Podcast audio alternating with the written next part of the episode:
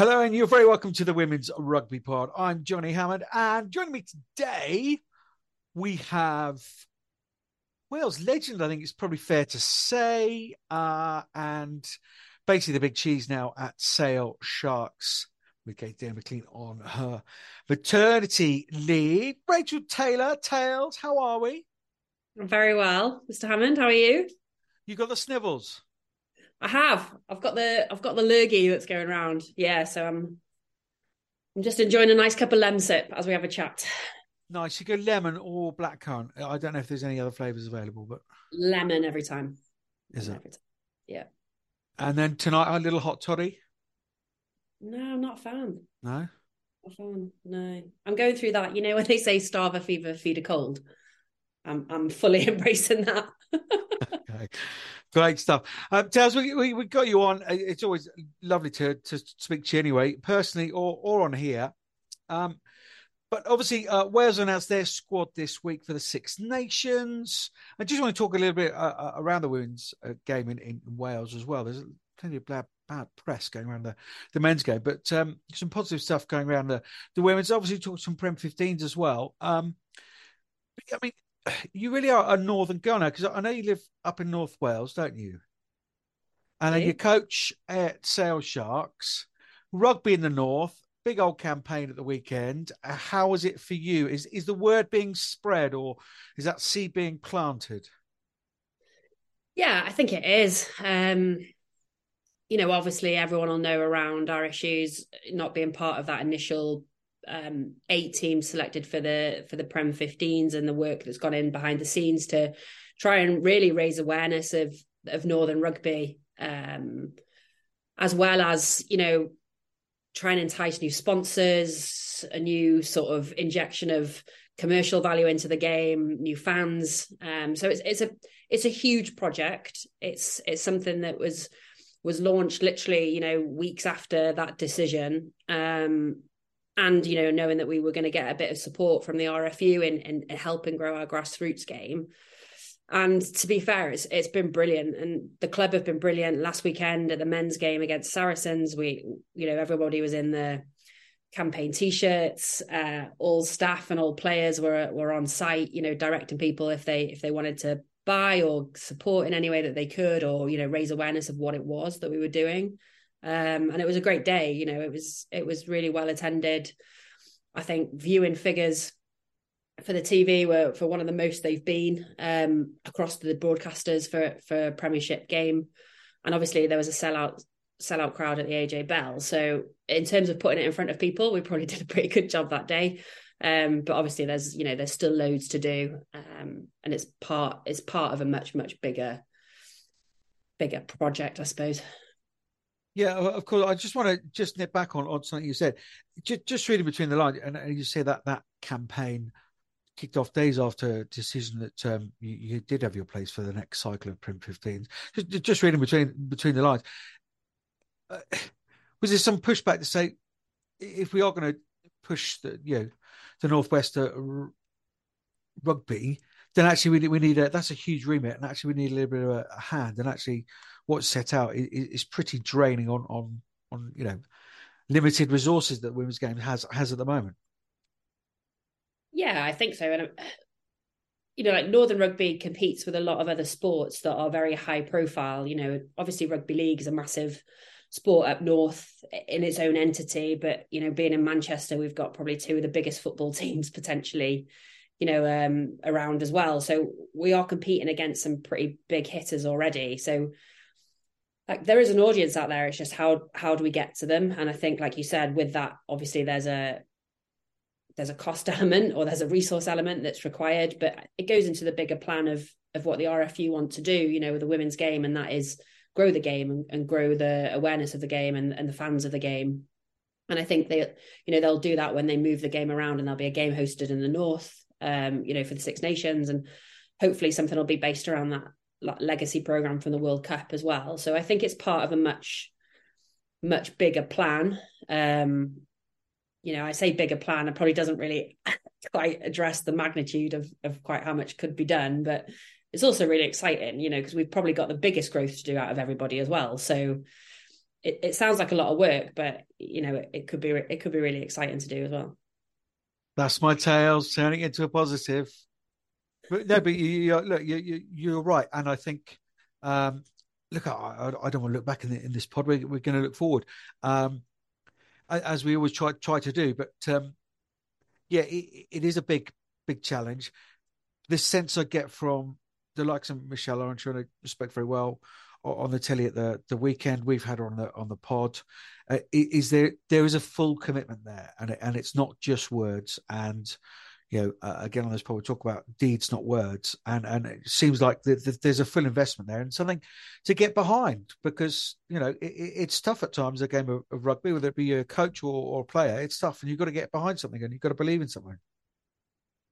Yeah and I, I like i think it's it's good to be aware that like we know it can't just be a top down approach you know it can't just be Sale Sharks women that try and try and fix the problem. It's it's not going to be enough. It'll be a drop in the ocean you know and it's it's much more of a collaborative approach much more of an alignment between what the RFU are doing what you know like we've a we've a pretty um amazing foundation of part of Sale Sharks that go out and deliver rugby all over the place you know it's just the alignment of all the projects that happen and probably don't point people in the right direction or we might not quite have the the right structure and the pathway to really retain those players in the game. Um, so there's bits that need to be put around it. Obviously, you know, there's a massive chunk of of university can come into that. You know, you've got um, grassroots rugby, community rugby. You know, our links with um, Sale FC. You know, there's there's so much more to do to grow the game. But like I said, it's it's it's exciting. It's just got to be collaborative approach, I think, and um, it's great that we have that that full commitment and that investment, you know, from Michelle and Simon because that gives us a probably like another a bit of energy, bit a bit of um, belief that that we're going in the right direction, and we're probably doing it for a slightly bigger cause than than what is our own. Yeah, hundred percent. Well, there's motivation uh, in itself, and yeah, I, look, real positivity around it, and um, yeah, I'm surprised. Well, I'm not. I'm not, surprised in the slightest because I'm going to just ask you to change change hats now. But you, are talking about the, the wider game there in the, the, the northwest. But now with your Sale coaches hat on, um, around that positivity of what we're talking about, uh, pushing pushing rugby in the northwest. Um, how was it on the park? Yeah, it's been it's been a really um, different season. It's probably the best way I can describe it. Like obviously at the back of the World Cup um, a slightly different season structure, and obviously, you know, our internationals will go away again now for for either their international tours or or the Six Nations. So it's been a bit it's been a bit of a weird one, but you know, we had a great start to it. We're currently in a ten game run, which uh, it can be quite physically and mentally demanding. Like especially on the group that we've got, you know, a lot of our guys are still sort of um full time employed and, and trying to and trying to work rugby around it. So it's been a lot, but we've we've probably looked back on this 10 game block and thought there's a couple of games that we probably could have and should have won so there's a there's a little bit of frustration in the ones that we didn't pick off um, but we're pretty we're pretty on set for part of the bigger plan for the whole season. You know we've i've been pretty open with the players and and where we want to get to and the games we want to do. And hopefully you know touchwood if everybody comes back from their international duties and and the players that have an opportunity during the cup and training now like our core group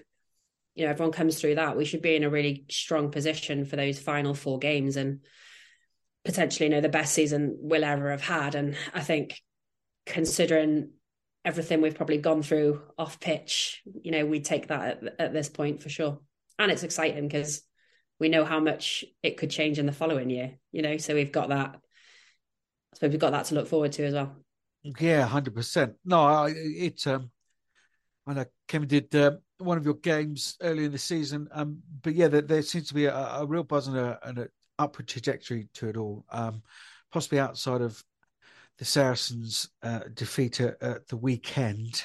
Just give us a, a, quick synopsis of that one. Yeah, Sarries. Both games that we've played with Sarries, like they come at us really aggressively in defence, and I think um, we created so many opportunities and took none. And I think if if we'd have bought in or, if we maybe executed some of the opportunities we had, I think it would have been quite a high scoring game. Um, yeah, but like in fairness to their absolute credit to them as a team, like they they unpicked us twice. I think it probably goes back to that longer term season plan for us. Um, we know that we're not going to take, you know, some big scalps all the time across the season, and we have to be quite mindful in the games that we probably target. But there's a lot of work for us to do, I think, in how we manage, I guess, the mental approach to that, because you can't go into a game, you know, expecting to lose or or or um not targeting it because obviously there's always a target in there whether that's a performance element you know a certain outcome that we're looking for for you know a particular part of the game or or points. And i think it's a big learning curve for us and how you get past some of that when it's potentially you know it's it might be a bit historically ingrained in you i guess as a group you know when you've struggled for results in the past how do you start turning those into wins? And it's probably a bigger piece for us to do off pitch you know probably over the summer and into pre-season next year your five wins already this season. Only had two two last season. So, I mean, already you, you you're more than double. Was, was there a target in that column? Yeah, I think definitely. Like we've we've achieved everything that we wanted to so far. Um, but I think the frustration will come probably certainly from the Quins game um, at home. Like we left a lot of opportunities out, out there to get those games a lot tighter. Um, and then we felt quite frustrated by not taking points off Loughborough at Franklin Gardens. Like we definitely left a, a win out there, and you know we have to be quite mindful in in who we're going to target and when we're going to target them, and how we sort of get our position up the table. Um, you know, you'll see it from Worcester Warriors at the moment doing really doing really well because they're picking up bonus points here, there, and everywhere, and it's about it's probably about managing those fights and trying to stay in the ones that you think you can get some points of at the moment. But obviously mentally for for players that's sometimes a different challenge. You know you've got to have competition within the squad so that everyone goes out you know with a mentality to win. Of course you want to win every game right? Like we're all we're all professional you know athletes that are very very competitive and we want to win. Um it's probably just having a bit of rationale behind how we do that with what we've got at the moment but it's a great learning curve. It's it's you know it's it's part of our transition, you know, from where we were to where we want to go, and we have to be mindful of of what it is, how it feels, what's different, how do we turn those games into wins, and how do we slowly creep up into the, the sort of top six, top four of that table. If we can just whiz around the, the, the grounds from from last weekend, and possibly just give your your thoughts on on the on the results, but but also yeah, just in mind of yeah having faced him as a, a coach this season. Um, it was obviously big game, fourteen. Um, Harkleys rather thumped by Exeter 54-25. Watched by a record 15.4 thousand people um, with a long explanation as to uh, the technical reasons why they can prove that. Um, so obviously it's quite quite difficult with uh, with with big games to see who's in and out. But anyway, that seems to be the case. I think if it is brilliant, well done, um, Quins. They know to put on a show, but not on the field at the moment. Exeter are relentless at the minute. Yeah, I, I, you know, I was chatting with some of the players the other day, and that's probably one of the best performances I've seen from Exeter, like as a complete performance. Um, and you know, and having played Sarries, you know, back to back fairly recently, because obviously our game was uh, postponed originally. Like they seem to be coming into some really good form as well. So yeah, it's it's definitely exciting. But I think Quins is like a team in in development, isn't it? It's a team in transition a little bit, you know, with a new coach and, and a few new bodies in there, and they're sort of finding their their playing style, I suppose. Yeah, I think that um, I said it on comms at the weekend, working on, on BT with um, Katie Katie Dealer McLean, MBE. Um, she does get annoyed if you don't say it. Um, that I, don't think you can, you know, the impact of, of losing, you know, such entrenched people and not, only in the club, but where they started from, uh, and the women's rugby knowledge of, you know, the Karen Findlays and the the Gary Streets, but also Tony Diprose, Atlanta St John, these kind of people. Um, and it's been a bumpy road in the, in the coaching box um, since then. Um, so yeah, I wish Amy Turner. She's certainly got all the um, all the right tools there. Um, but um, yeah, 54-25, Exeter. Relentless what was that? Um, Twelve on the bounce, twelve bonus point wins on the on the bounce. Incredible. Um, Wasp put up a resilient fight, uh, picking up their first points of the season. Um, geez, it's great. don't um, epitomise what Wasps is about at the moment. Just really, really plucky. But um, as you say, Worcester, good win for them, 55-28. Jo Yapp doing her thing. Yeah, big fan of Jo Yapp. Obviously, having the pleasure of like working with her before. Um, I think it's been a really difficult season for Worcester as well, though, hasn't it? Like with all the everything off pitch for them. Bless them. Like in a, you know they've gone through it in a longer for a longer period of time than than we have. But yeah, I think they're bolstered by a few internationals back, weren't they? And you know, like we talk about wasps, I think I think you're absolutely right. They epitomise everything at the moment, and I saw some of those those shots of them celebrating and, and understanding what that meant to them was absolutely massive. Um, it's, it's so tough for them this season. I can't even imagine what that's like as a group. But yeah, to be fair to them, they show their camaraderie, don't they? Like sticking together and fighting to the death for that. So I think little bits like that will give them loads of energy for the games they've got coming up. You know, I think that'll really that'll really push them on. Um, because we've seen a little bit of a resurgence from from obviously DMP sharks as well, haven't we? So it's nice to get a little bit of um a little bit of good news for those guys and a bit more competition. Hundred percent. When when you put your application to the RFU for the um, Red Roses job, did you do it as a dual thing with Jo Yapp, or did you do it individually? You know, just took the Barbarians framework and just put it to the Red Roses. He says jokingly, ladies and gentlemen, before Wales Online pick it up. I was like, how did you know? Um, you don't have to. Did that. Those conversations have been real interesting though. Like the names flying around. That's probably a whole other. It's an, it's another podcast altogether. um, yeah, don't. Yeah. Oh, who knows? Don't think be an English female heading it up. How about that? There's my there's my bet. Um, DMP you mentioned there uh, took on 60 points at Gloucester Hartpury. What have you made of the uh, self-proclaimed circus down at Sean Lynn's place? Yeah, like you know, I know we'll come on to talk about some of the Welsh players after, but their involvement in that kind of winning environment at the moment, I think, will be massively helpful for like their approach to this Six Nations. I think it'll be really different just having that feeling and that uh I don't know, it's like added level of confidence, really, isn't it? Like going into into a tournament when you're that in that kind of mood. But yeah, look, they they're a good team, aren't they? They look really, you know, collective um, on and off the pitch, and I think they've got that nice mix at the moment of like physicality through forwards, but enough flair through the back line to to do some stuff. And it's it's probably not necessarily like your big name players that you expect. You know, it's not it's not big named red roses that are doing jobs there. It's it's a lot of players that are going very quietly about their business, which is which is quite exciting. It certainly is. Um, so a little roundup of the uh, Premier 15s for you. Uh, up on the on the table, uh, Exeter Chiefs leading the way. Uh, that was a 12th straight bonus point. Uh, victory. Gloucester Hartpury one point behind um, with 12 wins, but uh, less bonus points. Then Sarries on 50. Bristol Bears 41 in fourth. So Quins slip out of the top four on 40. Then Worcester on 30. You could sell Sharks, Loughborough on 18 points, DMP 10, and was picked up their first point of the season. I'm Jess Breach, and you're listening to the Women's Rugby Pod. Let's talk international rugby. Switch your hats again. A third hat, uh, possibly even fourth, fifth hat we've had already from you, Rachel Taylor, um, on today's pod. 36 player squad. Hannah Jones is the captain, my captain. Six uncapped players.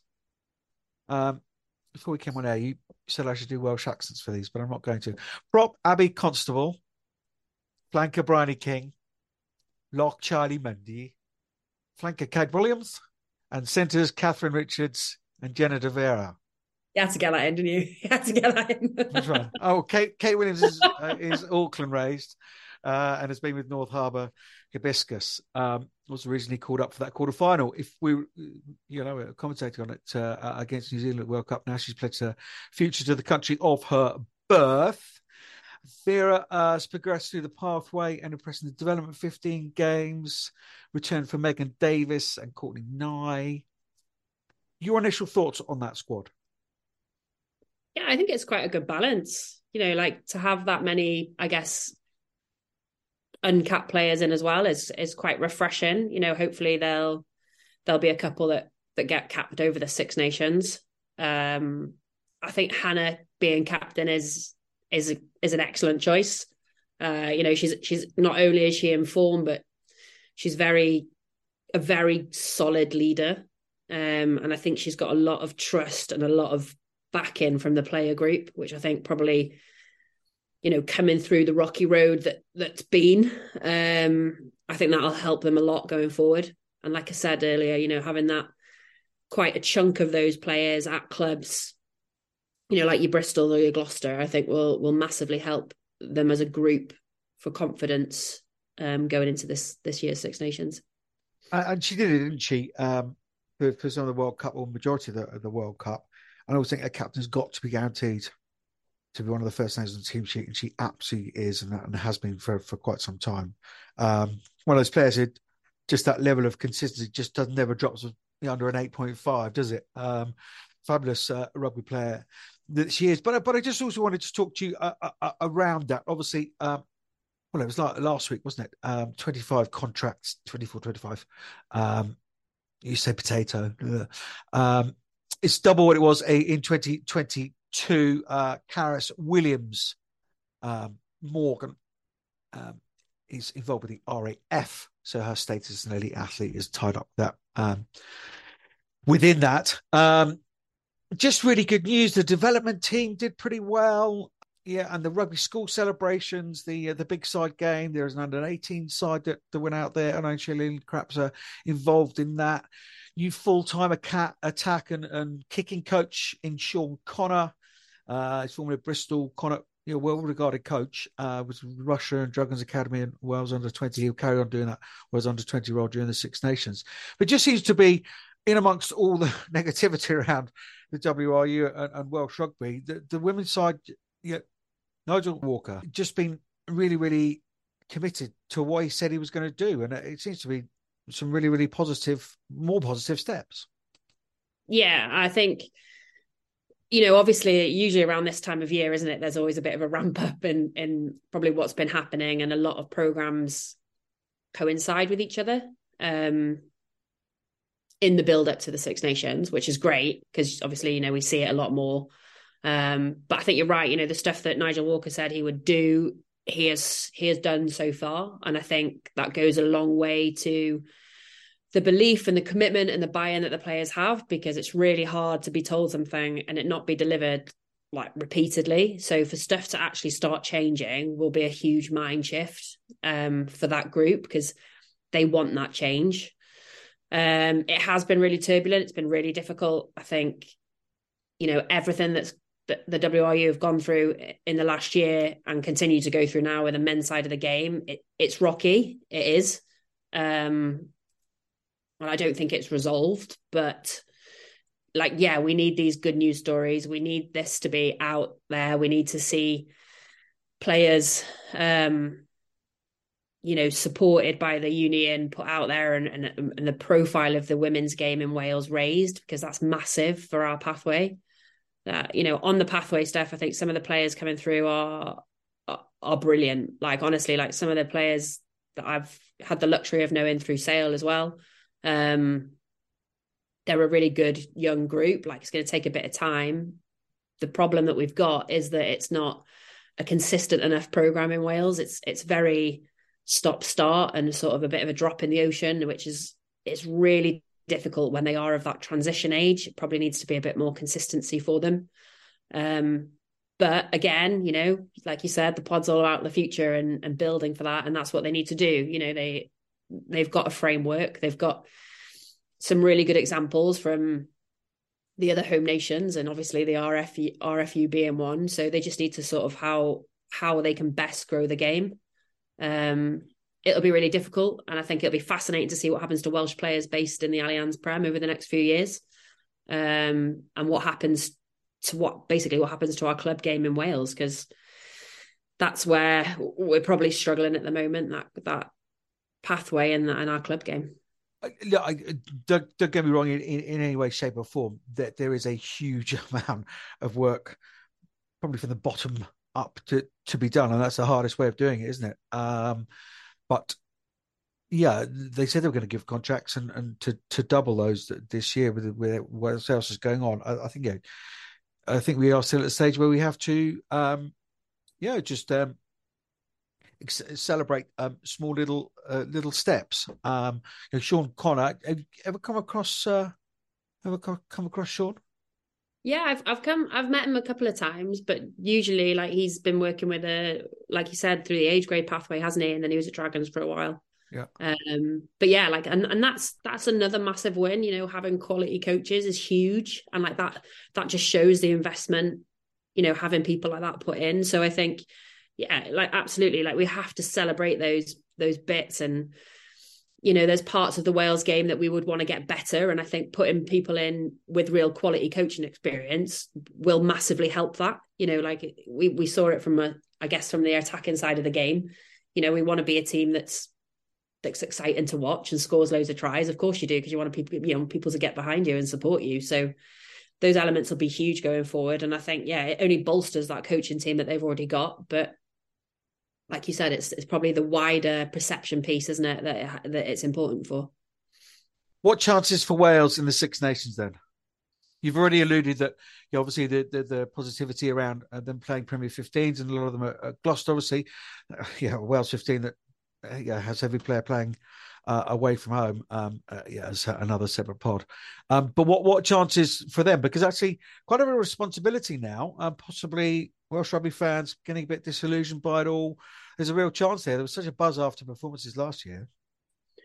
Yeah, and I think it's probably going to make this this Six Nations one of the most exciting, isn't it? Because like so many teams have sort of cracked on and and really invested in their game, and like you said, so many players, like whether they be Irish, Scottish, or Welsh, are playing in in the Allianz Prem at the moment. So, you know, and and like you said, a lot of them are at clubs that are doing very well. So it'll be really interesting to see where that that level of performance that they're getting week in week out now being full-time athletes and with that level of confidence and playing well and winning which you know winning's a huge thing mentally to to get past be really exciting i think selection wise like it'll be fascinating I, I don't you know there's always a fly half chat in wales like there always is every season um, but you know there, there's some fly halves that are actually in really good form um, so i think it's quite exciting it's it's going to be tough year because obviously it's um, the Blues away, uh, but then obviously we'll you know have some big games as well at home.